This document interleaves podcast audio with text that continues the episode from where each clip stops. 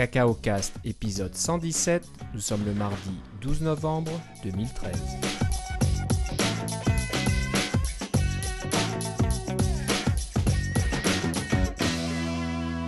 Bonjour et bienvenue dans ce nouvel épisode de Cacao Cast. Comme d'habitude, Philippe Casgrain est avec moi. Comment ça va, Philippe? Va très bien, et toi, Philippe? Ça va très bien, en pleine forme, euh, un peu frais.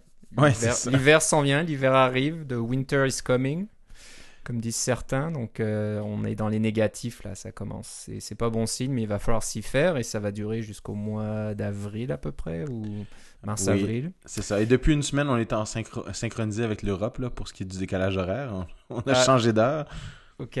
Donc ouais, ça c'est pas mal, c'est pratique quand, bah, pour moi quand j'appelle ma famille, euh, on, on sait à quelle heure euh, à quelle heure s'appeler. C'est pas comme d'habitude où, où mes parents surtout sont un peu perdus, ils savent jamais à quelle heure ils vont m'appeler.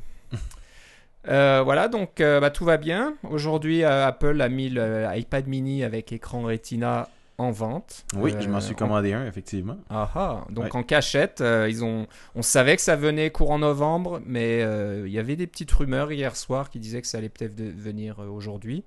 Et apparemment, c'est venu à minuit heure du Pacifique, quelque chose comme ça. Donc, si j'ai bien compris, euh, on peut les acheter en ligne, mais ils sont pas vraiment disponibles.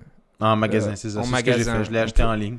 On peut les réserver et les chercher au magasin, mais on peut pas aller dans le magasin et, et dire voilà, je voudrais celui-là qui est sur la, la tablette.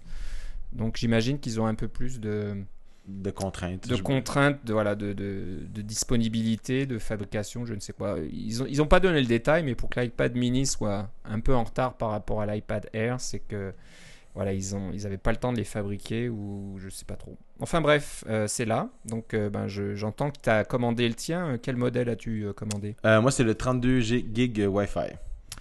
Excellent. J'ai hâte de voir. Moi, c'était marqué, quand je l'ai acheté, c'était marqué 1 à 3 jours. Je dis, ah, tiens, chouette. Et puis là, j'ai cliqué, puis j'ai passé la commande. C'est marqué, ah, ça va arriver dans deux semaines. Ah, Ah, ok. Bon, avant, No- avant Noël, c'est déjà ça. Ouais, j'en ai partiellement besoin pour le travail aussi, alors c'est pour ça. Ok, ok. Bonne excuse. Oui, c'est ça. Moi, j'ai l'iPad mini euh, normal et j'en suis très content. Donc, euh, j'ai pas vraiment de raison de, de changer si tôt. Donc, Ouais, surtout que cet iPad mini-là est encore en vente, donc il y a encore des gens qui Ouais. sont intéressés de l'avoir. Ouais, ouais. Bon, c'est sûr que l'écran Retina, c'est beaucoup plus beau, etc. Les performances sont beaucoup plus importantes. Hein, Oui, que- moi, c'est ça qui était principal, le principal euh, argument, c'est l'histoire d'avoir un 64 bits. Je pouvais pas vraiment me permettre d'acheter un, euh, un, un nouveau iPhone euh, simplement un an après avoir acheté l'autre, simplement parce qu'il était 64 bits, alors je me suis rabattu un peu sur le sur l'iPad pour euh, le code 64 bits. Bah, c'est ça, 64 bits, c'est la 7, donc c'est aussi rapide que l'iPad Air. Et aussi Oui, il est légèrement plus lent au niveau du processeur, mais fondamentalement, c'est la même chose. Ok. Mm. Donc voilà, c'est euh, la nouvelle aujourd'hui pour les développeurs comme toi qui ont besoin de tester euh, en 64 bits et euh, qui n'ont pas envie de s'acheter un iPhone 5S Entre autres. ou un iPad Air qui coûte un peu plus cher. Donc voilà, l'iPad mini, moi j'a- j'adore le format, donc c'est vraiment mon iPad préféré. J'ai vu l'iPad Air dans une boutique cette semaine, donc il est pas mal du tout. euh, Oui, c'est bonne- assez impressionnant. Je l'ai comparé. euh, on, on- on en a encore une fois au bureau et puis on a pu comparer avec les, les euh, iPads, euh, disons, troisième ou quatrième génération. Là, puis euh, il y a une différence substantielle au niveau du poids. Là. Ça Ouais, fait ouais, une grosse différence. C'est vrai que c'est assez impressionnant. Ouais. Donc, euh, ben, c'est vraiment de, de bonnes mises à jour, mais c'est vrai que ce qui me plaît, c'est que l'iPad mini n'est pas une version dégradée de l'iPad Air, c'est vraiment juste un iPad Air, mais de plus petit format. Donc, euh, les... C'est légèrement plus lent, mais de, quasiment rien du tout. Mais euh, sinon, c'est un écran Retina, c'est un A7, il y a le M7 aussi, donc euh, tout est là. Donc, euh, c'est une- encore une fois une bonne machine de, développement et de test pour, pour, ceux que, pour ceux que ça intéresse. Donc voilà, on vous conseille de- d'y jeter un coup d'œil si, si c'est ce que vous cherchez. Euh, autre petite nouvelle, euh, côté de l'App Store, c'est tout nouveau, tout chaud. Je pense que ça a été euh, annoncé, bah, pas annoncé, c'est pas officiellement annoncé. J'imagine qu'Apple va bientôt envoyer des courriels aux développeurs enregistrés pour annoncer qu'on peut maintenant offrir jusqu'à 100 codes, codes promotionnels euh, pour une application payante. Donc, Voilà. euh, Jusque-là, c'était 50. C'est ça. Et je suis allé voir pour mes applications payantes à moi. Et puis j'en profite pour remercier tous ceux qui ont laissé des, euh, des euh, petits commentaires pour mon application gratuite STO Synchro Plus. C'est très apprécié. Euh, mais euh, disons que j'ai la version payante aussi. Et je suis allé voir et effectivement, j'ai maintenant 100 codes promo alors que pas plus tard que lundi, j'en avais. je suis allé voir pour d'autres raisons. Et puis j'en avais juste 50 à ce moment-là. Donc ça a été fait en douce dans les derniers euh, 24 et 48 heures. Exactement. Donc, il faut être attentif. Heureusement qu'il y a des développeurs qui, bon, qui passent pas mal de temps là-dedans. hein. Il y a surtout les, les gens de l'application Tokens dont on a parlé euh, il n'y a pas si longtemps que ça. Oui, qui vous permet de, de distribuer vos, vos- justement vos codes promo plus facilement et de savoir s'ils ont été utilisés et tout et tout. Là. Exactement. Donc, et ils étaient vraiment bien placés pour remarquer euh, quelconque changement là-dedans. Et c'est ce que c'est ce qu'ils ont vu. Donc, dans les notes de l'émission, j'ai j'ai mis le lien sur le tweet de, de Tokens, de l'application Tokens, qui dit Ah, Regardez, euh, vous avez maintenant 100 codes promotionnels. Donc, bah, c'est pas mal. hein, c'est pratique, encore une fois, pour ceux qui veulent offrir euh, des codes promotionnels, surtout aux médias, hein, quand vous sortez une nouvelle application et que vous voulez permettre aux journalistes de tester votre application et de faire des revues, ben, si on euh, a des, des codes qui, qui sont disponibles, ça peut toujours aider. Il y a ça, mais aussi on veut des fois on veut remercier nos testeurs ou des choses comme ça. Là, euh, puis leur envoyer un petit code promo pour qu'ils puissent utiliser l'application sans être quand la bêta va expirer, des choses comme ça. Alors ça c'est pratique aussi. Il y a aussi le côté marketing, hein, de, dire voilà, ben, j'offre euh, 10, 10 10 codes de mon application aux premiers qui vont les utiliser. Donc euh, je, vois, je vois ça assez régulièrement sur euh, Twitter, des, des développeurs d'applications qui, qui font un petit peu de pub et qui offrent quelques versions gratuites. Ça, ça aide aussi. Donc c'est vrai que limité à 50, on a vite, fait euh, le, le tour des 50 codes et puis c'est terminé. Donc là, Ben, c'est terminé jusqu'à temps qu'on soumette une nouvelle version. hein. Ouais. C'est 50 codes par version. Et puis les codes expirent au bout de 4 semaines. Donc si vous sortez une version à toutes les semaines, euh, vous pouvez avoir euh, 200 codes. Ouais, ouais, ouais. Mais, c'est plus de travail. C'est plus de travail et c'est peut-être pas une bonne pratique hein, parce que vos utilisateurs, bien que sur iOS 7, les mises à jour peuvent, peuvent se faire en, en tâche de fond maintenant, ils vont être quand même se demander pourquoi il y a des versions euh, euh, aussi fréquentes, ça serait un peu bizarre. Donc voilà, c'est bah, une bonne chose. On salue Apple de, de, de donner un, un petit coup de pouce aux développeurs, de leur rendre la vie un peu plus facile, sachant qu'elle n'est pas toujours facile. euh, et voilà, ça aide un petit peu. Euh, on va parler d'un framework qui copie un peu une fonction qui existe déjà dans iOS 7, iOS 7 pardon, Ouais, et, c'est euh, ça. mais qui apparemment euh, un peu plus flexible, on peut faire plus de choses. Donc ça c'est assez classique. hein. Les développeurs ou certains développeurs sont pas contents ou, jamais assez contents de ce qu'Apple propose dans ses frameworks. Eh, J'aimerais avoir plus de contrôle, plus de fonctions, plus de de, comment dire oui de fonctionnalités, que ça soit plus flexible, etc. Donc euh, bah, on fait sa propre version. Donc euh, il y a deux développeurs, je crois. hein. Justin. euh, euh, je vais regarder leur nom avant que je me trompe parce que je suis assez bon là-dedans. Euh, Justin Williams et Jared, Jared Sinclair, c'est Mhm. ça Qui ont développé un framework qui s'appelle Overshare et qui permet donc de faire apparaître cette vue euh, du même style que celle qui existe déjà. hein. donc euh, la, la vue qui vous permet de faire du partage par airdrop, par euh, SMS, par courriel, etc. Ouais, Twitter, etc. Là. Voilà, eux, ils ont fait leur version, mais on peut rajouter euh, d'autres éléments. Alors, je sais pas, parce que moi, je ne l'ai pas encore utilisé sur iOS 7, donc je sais pas si on pouvait déjà rajouter ses propres euh, applications de partage ou pour partager euh, un, un élément d'une application à une autre. Mais apparemment, Overshare peut le faire. Oui, c'est ça. C'est ça la différence qu'il y avait dans, dans Overshare, c'est qu'on pouvait rajouter, par exemple, vous voulez ajouter, euh, ouvrir dans Safari, ouvrir dans Chrome, parce qu'il y a quand même plusieurs personnes, surtout si vous avez une application qui se qui, est dirigée vers les, développeurs ou les utilisateurs un peu plus avancés. Ils ont peut-être Chrome d'installer ou encore OnePassword, hein, qui est l'application euh, pour les mots de passe, etc. Euh, que vous, voulez peut-être ouvrir OnePassword pour avoir accès à tous vos, vos mots de passe euh, sur votre iPhone ou sur votre iPad. C'est pratique de pouvoir l'ouvrir directement dans OnePassword au lieu de copier l'URL et puis ensuite de ça, de ouvrir OnePassword et de coller l'URL là. Euh, c'est un petit peu moins. euh, on sait que la manipulation de, texte à copier-coller, c'est pas ce qui est le plus fort sur iOS. Alors ça, ça simplifie beaucoup la chose. Ou envoyer vers Instapaper, si vous voulez. La chose que je vois pas, par exemple, c'est si euh, vous pouvez mettre ces options-là sans savoir si Instapaper ou Google Chrome est installé. C'est ça le, petit, petit détail que j'ai pas vu encore. Je crois pas qu'il y ait quelque chose qui permette de le faire dans iOS 7, de, de détecter si, disons, Chrome ou, euh, ou OnePassword est installé, mais peut-être. Il faudrait voir un peu plus en détail. J'ai juste vu ça passer rapidement, puis je trouvais que c'était euh, bien présenté et euh, euh, bien documenté aussi, avec euh, beaucoup de, de, classes euh, pour pouvoir euh, utiliser les, euh, les différents euh, les différents services comme app.net, etc. Euh, c'était, ça avait l'air d'être assez bien, euh, d'être un assez bon design. Et puis euh, de, de pouvoir euh, augmenter, disons, les possibilités de partage de votre application. Voilà, donc euh, tout le code est sur GitHub. Je, regarde, je regardais un petit peu euh, les, la description. Ils utilisent euh, pas mal d'au- d'autres frameworks aussi. AF Networking, bien sûr. DerpKit. Faudra qu'on en parle ça. Objective-C Categories and Subclasses. Ok, donc tout un tas de trucs, c'est intéressant. Et euh, voilà, donc on l'a pas utilisé, on peut pas vous donner euh, tous les détails de ce que ça peut faire, mais ça a l'air d'être euh, très bien documenté en format Apple Doc. Donc vous pouvez regarder tout ce que peuvent faire ces classes. J'essaie de voir si je peux regarder un petit peu la doc rapidement, mais bon, faut faire ça avant d'enregistrer l'épisode, pas pendant. C'est ça. Euh, voilà, donc Overshare Kit sur euh, GitHub. Vous allez sur le compte euh, Overshare, O-V-E-R-S-H-A-R-E, et euh, vous trouverez Overshare Kit pour iOS 7, j'imagine. Oui, c'est ça. C'est seulement Ouais. pour iOS. Je pense pas qu'ils aient. Mais cette, cette librairie de partage-là, je pense qu'elle était juste sous- disponible sous iOS 7. Je me trompe peut-être, là, mais...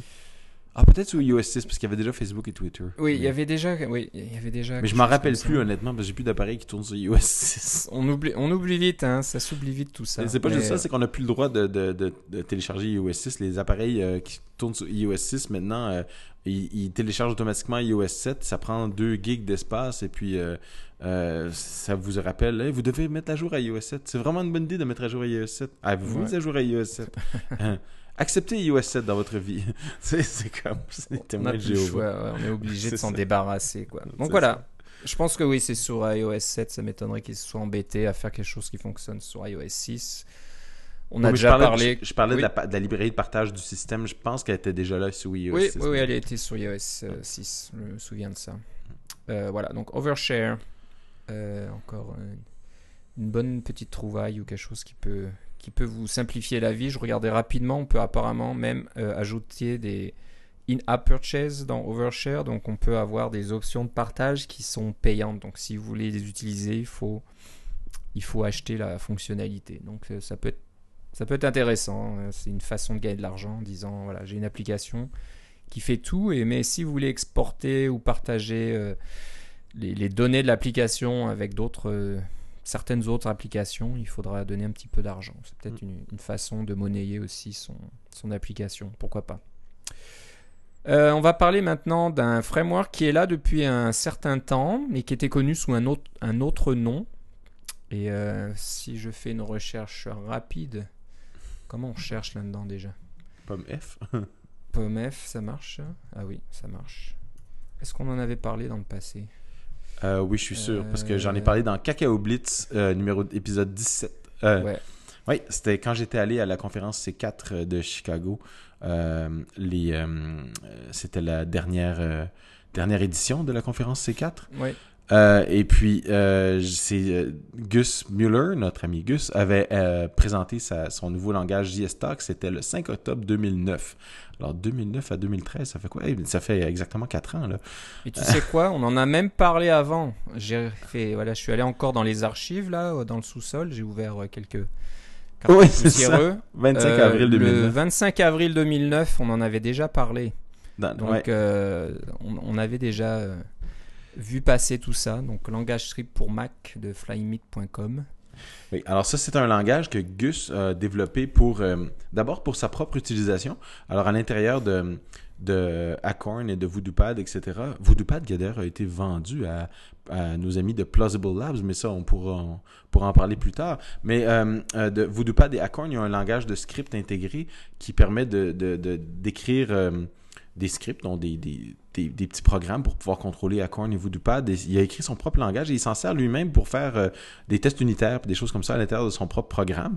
Ils écrit tous en, en JSTalk et maintenant il a renommé le programme, euh, le, langage JSTalk en CocoScript. C'est encore le même langage, hein. c'est du JavaScript qui fait un peu comme du Objective-C. C'est un, un, thème qui est revenu à quelques reprises dans nos épisodes. Euh, mais il l'a renommé, il a nettoyé des tas de trucs et puis il a mis ça sur GitHub sous son nouveau nom, euh, CocoScript. Je crois qu'il l'utilise pour, euh, pour écrire c'est des plugins aussi. Hein. Oui, c'est ça. Tu, ouais. Je sais pas si tu l'as dit, mais dans Acorn, tu peux écrire des plugins en JS Talk. C'est ça. Donc c'est un peu comme des, un langage de script pour Acorn. Ouais. Et je crois que ça s'appuie, euh, je me souviens plus du nom, mais ça s'appuie sur une autre librairie qui permet de faire du parsing de JavaScript, j'imagine. Mais je, il faudrait que je regarde. J'avais mis le nez dans le, dans le code plus tôt cette semaine, et bien sûr, je me souviens plus trop du nom. Euh, Est-ce que je vais le trouver? Ah, c'est Todd Parskit de Todd Ditchendorf. On a aussi parlé de Todd aussi pour d'autres choses qu'il a fait. Donc euh, voilà, c'est quelque chose en open source qui s'appuie sur d'autres euh, frameworks en open source. Et c'est pour ça qu'on aime bien l'open source et que ça marche bien. Faire beaucoup de choses comme ça. Donc voilà, si vous voulez euh, utiliser du, quelque chose de plus dynamique dans votre application, donc pour faire des plugins, des extensions, ou donner accès à des fonctionnalités internes de votre, de votre application à vos utilisateurs, c'est une bonne, une bonne solution comme ça d'utiliser CocoScript. Il y a FScript aussi dont on a parlé euh, dans le passé qui permet de faire ces choses-là, mais euh, CocoScript est pas mal, c'est assez élégant. FScript, oui. c'est vraiment euh, pour, euh, c'est vraiment beaucoup utilisé pour faire de l'introspection à l'intérieur d'Objective-C, pour manipuler des classes en runtime, des choses comme ça. Pas tellement pour euh, écrire des scripts. Si on veut écrire des scripts, souvent, euh, on va les écrire dans un langage de script dédié, un peu comme Lua, là, qui est un langage qui est souvent utilisé dans les jeux, euh, qui est un langage très petit, facile à comprendre et facile à, à, interpréter et à, faire fonctionner. Euh, mais qui est pas directement euh, c'est un langage multiplateforme c'est pas directement relié à Coco alors il, faut faire un faut toujours faire un pont pour quand on veut avoir des NSString des NSArray des des NSImages etc là euh, alors que CocoScript est vraiment arrimé à Coco, c'est ça l'avantage. Quand on voit JS Talk, c'était un peu un jeu de mots sur euh, Apple euh, Talk, c'était un peu comme Apple Talk ou des choses comme ça. C'est des, anciens euh, des anciens anciens protocoles et ou langages de script là, comme AppleScript, etc. Euh, alors c'était l'idée puis c'était basé sur JavaScript, mais la syntaxe a un peu dévié du JavaScript et puis c'est comme c'est beaucoup arrimé euh, au framework Coco, ben c'est pour ça qu'il l'a appelé CocoScript.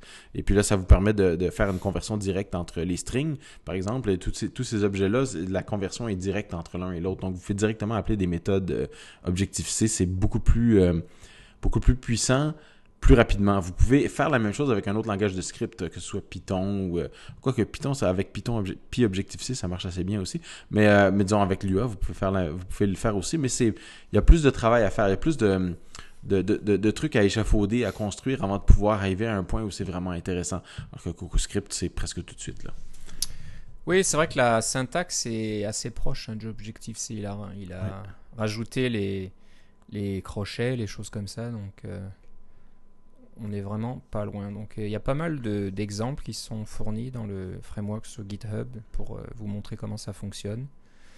Et voilà, en regardant de loin, en fermant un œil comme ça, on a presque l'impression que c'est l'objectif C.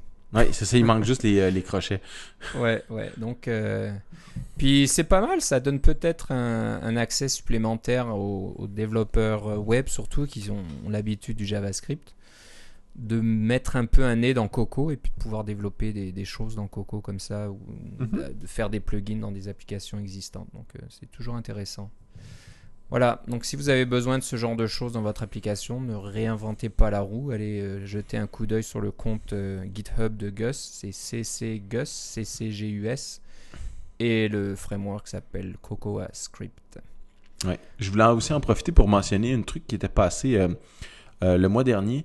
Une petite application qu'il avait mis en, code source libre qui s'appelle FM MicroPaint Plus, qui est une, simplement une, mini application de, dessin qu'il a, qu'il a écrit, qui, part d'un code d'exemple de Apple. C'est pour ça qu'il l'a mis en code source libre, parce que ça part d'un code de d'exemple Apple et qu'il a arrangé pour, pour, ses besoins à lui et puis il a décidé de le mettre sur GitHub. Donc c'est un tout petit programme de dessin. Vous allez me dire, ça existe déjà des programmes de dessin, c'est pas si compliqué que ça.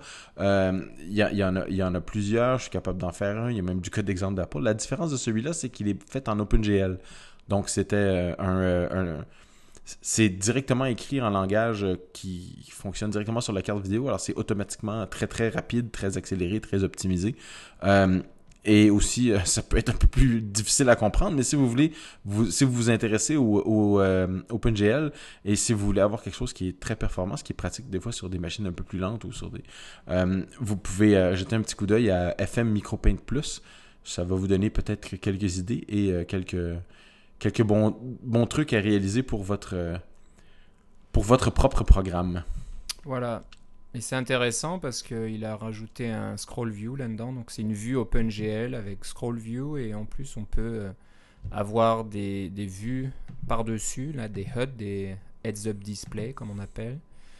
Et euh, voilà, il a fait tout ça. Donc euh, ça peut être intéressant pour démarrer votre propre projet ou quelque chose qui, qui s'appuie sur une vue OpenGL. Donc encore un trésor de, de code là disponible pour vous. Puis venant de Gus, c'est certainement euh, très bien fait, puis euh, bien écrit. On peut lui faire confiance. Donc voilà, euh, Coco, Coco a script et puis micro FM micro pen, pen plus. bah on parle de, de, dessin. Il y a une autre application iPad qui est maintenant en open source. c'est une application qui s'appelle Brushes. Et moi, je la connaissais pas. Je pense que toi, Philippe, tu l'avais déjà vu dans le passé. oui, c'est ça ça a l'air de bonne qualité. Quand on voit les copies d'écran sur le site, euh, c'est. Oui, c'est ça. Ça a été une application. C'est une application qui a un certain âge. Là. Ça date depuis euh, les débuts de l'iPad, si je me rappelle bien. Ils ont même eu des. Euh, ils, ont été, ils, ont, été présentés par Apple et des choses comme ça. Je me rappelle plus s'ils ont gagné un, Design Award, mais vous êtes peut-être en nomination. Là, mais c'est quand même assez connu. C'est un programme qui s'appelle Brushes App qui permet de, de dessiner sur l'iPad. c'est un parmi tant d'autres, c'est vrai, mais c'en est un qui était vraiment bien, bien réussi. Et celui-là, il était aussi écrit en OpenGL, incidemment, pour faire un lien avec, euh, avec euh, FM MicroPaint Plus. Euh, mais c'était surtout une, une, application payante euh, qui est devenue par la suite gratuite avec un achat intégré pour euh, activer d'autres fonctionnalités. Mais maintenant, euh, comme tu l'as dit, elle est rendue open source. Donc, vous pouvez télécharger le code source, la compiler pour votre propre iPad et voir de quoi ça a l'air sur, sur votre iPad. ceci dit, si vous passez tout ce temps-là à faire, vous pouvez très bien télécharger l'application gratuitement. C'est pas si compliqué que ça. Mon but, c'était plus de vous parler de ça pour que vous puissiez jeter un coup d'œil sur comment une application moderne, euh, relativement de grande taille, euh, avec beaucoup de, différentes fonctionnalités et qui fait euh, du dessin en OpenGL et, et créé. Alors vous pouvez comparer les deux si vous voulez et puis voir quelle est quelle, comment haute est la barre si jamais vous avez votre propre application de dessin en tête. Ce que j'ai toujours en tête, j'ai toujours l'idée de faire une application de dessin puis j'ai jamais le temps. Donc en allant sur le, le site du développeur qui s'appelle Steve Spring, S-P-R ANG. Il y a aussi une autre application hein, qui s'appelle Inkpad. Alors, je ne sais pas si elle était disponible avant en open source ou pas, mais il a, il a deux applications. Il y a donc euh, Brushes, qui est plus euh, une application de, de dessin euh, bitmap, et, et Inkpad, ça serait plus du dessin vectoriel. Oui, c'est ça. Ouais. Donc, bon, c'est intéressant aussi. Là, c'est encore une, une énorme source d'informations et puis de code pour voir comment développer euh, ce genre d'application. Euh, c'est vraiment très gros là quand on regarde euh, au répertoire GitHub, il y a beaucoup, beaucoup, beaucoup de classes. Donc, bon, c'est peut-être pas évident non plus de, comprendre comment tout ça fonctionne, mais si vous installez l'application et que vous voyez des fonctionnalités qui vous intéressent, il y a certainement moyen de trouver dans le projet euh, sur GitHub euh, la classe ou les classes qui gèrent cette fonctionnalité et puis euh, voir comment ça fonctionne à l'intérieur. Donc beaucoup de choses voilà, pour gérer tout ce qui est bah, les brushes, là, les, pinceaux, les couleurs, et, etc., etc. Donc tu me disais aussi que l'application gratuite est gratuite, mais il y a un in-app purchase. Donc le développeur peut gagner un petit peu d'argent aussi en, en débloquant certaines fonctionnalités de l'application, c'est ça? Oui, c'est ça. Ça, c'est pour Brushes. Et puis, euh, c'est pour Inkpad. euh, euh, c'était une application gratuite. Et puis, il n'y a pas de. Il disait pas qu'il y avait un achat intégré pour celui-là. Mais c'est toutes des applications qui fonctionnent avec iOS 7, là, qui sont. donc, sont quand même assez modernes. L'application elle-même a probablement un certain âge parce qu'elle date du début de, l'iPad. Mais ce qui est quand. Ce qui fait depuis assez longtemps pour.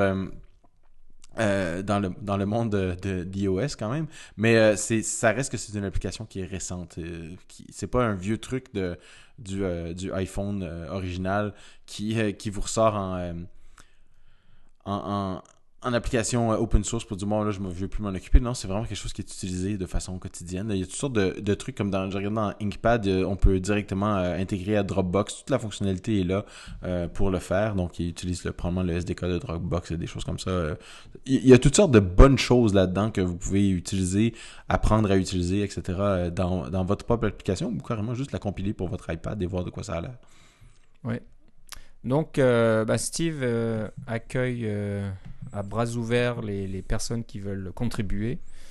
Donc, si vous avez des idées, vous voulez rajouter des, fonctionnalités à Brushes ou Inkpad, eh ben, faites-lui en savoir. Apparemment, il demande quand même de peut-être en parler avant que vous vous lanciez dans une réécriture complète de l'application ou d'ajouter des grosses, grosses fonctionnalités. Peut-être qu'il sera pas trop d'accord et qu'il est- il acceptera pas le, le, le- les changements dans le répertoire GitHub, mais bon, c'est Oui, mais avec la licence avec qu'il a, c'est permis pour vous de faire une modification substantielle et de et d'envoyer une application même sur l'App Store. Il Oui. veut juste pas que vous changiez le nom puis vous la mettez sur l'App Store. Là. Ça, c'est, faut pas que ce soit trivial, mais si vous changez l'application substantiellement, que vous vous s'en servez comme, comme base pour un autre truc, euh, je pense qu'il n'y aura pas de problème avec ça. C'est Ouais, une licence sûr. assez euh, libre. Voilà, donc euh, le, nom d'utilisateur sur GitHub c'est Sprang, S-P-R-A-N-G, et vous trouverez donc euh, Brushes et Inkpad. Il y a des choses sur Text aussi, mais je pense que ça n'a rien à voir. c'est des vieux trucs. Voilà, donc c'est assez, assez im- impressionnant. C'est de, de grosses applications euh, qui sont rendues disponibles. Euh, bon, on va finir l'épisode aujourd'hui par euh, quelque chose de- d'un petit peu rigolo. On fait ça euh, de, de temps en temps. On l'a fait dans le dernier épisode avec ces fameux messages d'erreur excode lus par un monsieur avec cette, voix grave. Là, c'était vraiment très rigolo. Là, c'est alors ça, c'est un jeu. J'avais rarement vu ça. Un jeu qui se joue dans votre barre des menus, en haut à droite, à côté des autres icônes, là, donc euh, sous- dans votre Finder. Ouais, cette barre des menus qui est de plus en plus peuplée, hein, vous en remarquez, chaque programme veut se mettre un petit truc en haut là, là, que ce soit Voilà, password, si vous avez encore de la place ou que vous avez envie que ça se remplisse, et ben vous pouvez donc rajouter maintenant un jeu euh, qui s'appelle Menu Pong. Donc, euh, comme son nom l'indique, c'est un, un jeu de ping-pong qui se joue dans la barre des menus. Attends, c'est pas un jeu de ping-pong, c'est un jeu de pong. De Pong, pardon. Oui, c'est ça. C'est le, c'est le premier jeu vidéo qui a été. euh, j'ai, eu, j'ai eu l'honneur de jouer à une version originale de ce jeu-là euh, en- quand je suis allé au Musée des civilisations à Québec. On, on salue nos auditeurs de la ville de Québec. Euh, j'ai été visiter ce, ce musée-là parce qu'il y a une exposition jusqu'au mois de mars qui est au sujet des jeux vidéo. C'est l'histoire des jeux vidéo, qui donc c'est 40 ans de, de jeux vidéo. Alors, il y, a de tout. Ça part, ça commence avec Pong, évidemment, et il y a une machine qui joue à Pong, Pong original, avec un, finalement, c'est un espèce de gros oscilloscope, là, euh, avec un écran cathodique sous forme de table, avec une, roulette qu'on on voit bien que c'est un truc de condensateur, là. C'est pas, c'est pas plus, quelque chose de plus spécial que ça. Mais c'est le jeu original de Pong. Euh, et euh, évidemment, ça va jusque-là. euh, par tous les jeux, il y a des, Commodore 64, il y a des, euh, des, des, des Nintendo originaux, il y a des, des consoles Sega, etc. Là, tous les trucs dont, nos auditeurs qui ont un certain âge se rappelleront. Et nos auditeurs qui sont peut-être un peu plus jeunes vont, vont voir des trucs aussi qui disent Ah, mais ça, j'avais ça quand j'étais petit, puis c'est un Game Boy ou des choses comme ça. alors, ou un Game Boy Advance. Il y, a, il y a toutes sortes de choses jusqu'à des jeux très modernes. Alors, moi, j'ai joué à Pong. Et j'ai été très fier de moi parce que j'ai réussi à battre ma fille qui, en, en jouant à Pong, avec ma fille qui est évidemment très forte aux jeux vidéo.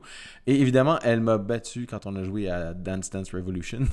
ça, Ah, ça a c'est pris sa revanche. Une autre Mais j'ai, affaire, oui. mais j'ai gagné à Pong, alors j'étais un peu nostalgique de Pong. Et quand j'ai trouvé menu Pong, je me suis dit, tiens, voilà, je peux récupérer ma nostalgie de Pong euh, directement dans ma barre des menus.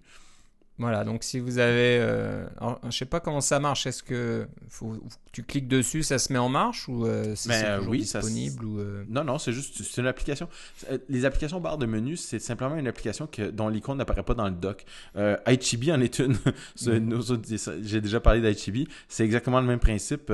C'est une application qui est dans la barre des menus et qui n'a pas nécessairement d'icône dans le dock. On peut, on peut en avoir un, mais c'est pas obligatoire. Le menu Pong, euh, c'est exactement ça. C'est une application qui ne vit que dans la barre des menus. Et puis, vous, pouvez directement l'activer et puis euh, avoir le, le, Pong euh, en noir et blanc, parce que la barre des menus est en, ben, enfin, la barre des menus est en couleur, mais dans ce cas-ci, c'est en noir et blanc, comme le comme Pong original qui était en fait en blanc et noir, parce que c'est un oscilloscope. Mais vous l'avez directement dans votre barre des menus. Et puis, euh, il y a la version ah, il y a la version couleur et il y a la version euh, noir-blanc. Voilà, c'est ça. ouais, ouais. Et on peut jouer en plus euh, à deux joueurs, donc euh, sur le même clavier. hein. Il n'y a, pas de réseau ou quoi que ce soit, mais Ouais. il y a. Comment seulement Player 2 C'est ça. Donc il y a un joueur qui utilise deux touches et puis l'autre joueur va utiliser les touches WS. Alors je sais pas aux, lesquelles l'autre- les autres lettres sont. Ah, c'est les flèches, tout simplement. joueurs, mais C'est simplement les flèches par, haut- par en haut, par en bas. Voilà. Oui, je l'essaye en ce moment, c'est rigolo. Donc voilà, c'est vraiment rigolo. Donc, Ouais. euh, de pouvoir jouer avec un, un- un ami comme ça sur, dans sa barre des menus. Je serais C'est- pas étonné que quelqu'un fasse une version euh, réseau. ouais, c'est ça. On puisse jouer à peut jouer à distance comme ça. euh, dans votre sur barre des de menus. Il y a peut-être tout un mouvement qui va démarrer comme ça pour, euh, pour jouer comme ça ou faire des jeux dans, des- dans la barre de menu, des jeux d'aventure, de, tout un tas de trucs. Ça Pourquoi pas. Avec- Avec Sprite Kit. Avec Sprite Kit ou autre chose. Donc, euh, il n'y a plus de limite à l'imagination. Donc voilà, menu Pong, il faut aller sur euh, un site qui s'appelle rsms.me, barre oblique projects avec un S, barre oblique menu-pong. Et vous trouverez euh, l'application qui fonctionne de, de 10.6 à 10.9. Oui, c'est ça, c'est compatible Mavericks. Sur, euh, sur une large gamme de versions euh, macOS 10. Voilà, donc ça, fait, ça conclut euh, notre épisode aujourd'hui. Euh, si vous voulez nous contacter, vous pouvez nous écrire à cacaocast.gmail.com. Vous pouvez aussi nous laisser des commentaires sur le blog cacaocast.com. Nous suivre sur Twitter, cacaocast. Et puis, je pense que c'est tout, c'est déjà pas mal. Ça devrait suffire. Philippe, si on veut savoir ce que tu fais, peut- peut-être que Peut-être plus sur Twitter, alors euh, Philippe C, l'IPBEC. Et maintenant que j'en parle, j'ai un peu oublié de te poser des questions au sujet de MacTech, donc il va falloir qu'on se reprenne. On a un peu oublié ça. c'est vrai. Mais C'est tu vrai, nous- j'étais en Californie la parleras semaine dernière, c'est ça. ouais. Un peu plus la prochaine fois, peut-être tu auras plus le temps Avec de, plaisir. De, de faire un, un petit rapport là-dessus. Donc, Oui, parce on en que je viens de rentrer puis il fait froid ici. Ouais. C'est vrai, ça, ça a dû être dur de, de revenir de Californie. C'est trop de dur. Se, se retrouver euh, avec le froid. Je vais vous dire quand même une anecdote. J'étais sur la plage, je suis allé me baigner et puis je me suis dit tiens je- ça va être euh, ça va être tranquille puis je vais sûrement, sûrement il y avait du monde qui se baignait, il y avait des surfeurs etc et c'était tous des Français. Alors ça parlait français dans l'océan Pacifique, c'était assez rigolo. Euh, il y avait des gens qui étaient là pour euh, pour venir faire du surf euh, sur le bord de sur le bord de la mer. C'est marrant ça. Oui. C'est L'eau est trop froide pour les Californiens, il n'y a que les Français qui. qui Peut-être, oui c'est ça. Pour eux, c'est c'est l'hiver là, au mois de mois d'octobre, début novembre. L'eau, l'eau est à, je sais pas moi, peut-être à 20 degrés ou 19 Oui, sans compter que les vagues sont quand même un peu moins. Je sais pas, je sais pas où, mais les vagues étaient quand même assez bonnes sur le bord de- du Pacifique. Ok. Bon, on en reparlera. J'ai hâte de savoir un peu ce que tu as vu. Et puis, euh, si tu as essayé cette Tesla comme euh, ça devait se Oui. nous diras aussi ce que tu en as pensé. Oui, euh, c'est clair que je mets mon argent de côté là. Ok, on en reparle. Donc, euh, moi, si vous voulez me suivre, j'ai pas grand chose à dire, mais vous pouvez aller sur Twitter aussi, Philippe Guitard, G-U-I-T-A-R-D, tout attaché. Et on se reparle euh, dans deux semaines à peu près. Euh, on a, je pense, plus d'annonces. Ah, quoique. Ah, attends, laisse-moi voir. Deux semaines. On sera pas encore au mois de décembre, donc le Mac Pro sera pas encore arrivé. Ouais, c'est ça. Donc euh, peut-être qu'il y aura une date d'annoncer d'ici là, mais euh, bon, il faudra attendre encore un épisode supplémentaire ou deux, qui sait, pour qu'on puisse parler un peu plus du Mac Pro. Donc euh, voilà, on Oui, a parce que c'est- sûr qu'on va s'en acheter- c'est sûr qu'on on va s'en la acheter, hein, de disponibilité. Voilà. Donc euh, voilà, c'est un truc qu'on a à l'horizon, mais euh, d'ici là, on a toujours tout un tas de, de nouveautés, de frameworks et de de- d'outils, de, de Oui. petits jeux rigolos. hein. Parce que moi, de toute façon, ce qui m'intéresse, c'est d'avoir une Tesla et un Mac Pro et trois écrans euh, 4K. Voilà. Voilà. Et si tu arrives d'avoir le Mac Pro dans la Tesla, peut-être que Ouais, c'est ça. y a- t'as assez de courant là-dedans pour faire fonctionner le Mac Pro. avec Probablement. Je peux peut-être faire euh, un ou deux kilomètres avec ça. Ou au moins avoir un simulateur de Tesla avec un Mac Pro et trois écrans 4K. On devrait presque s'y croire là. Ça devrait c'est être ça. euh, presque la réalité. Ok, bon, je te remercie Philippe. Et moi aussi, Philippe, On se reparle une prochaine fois. certainement. Bye bye.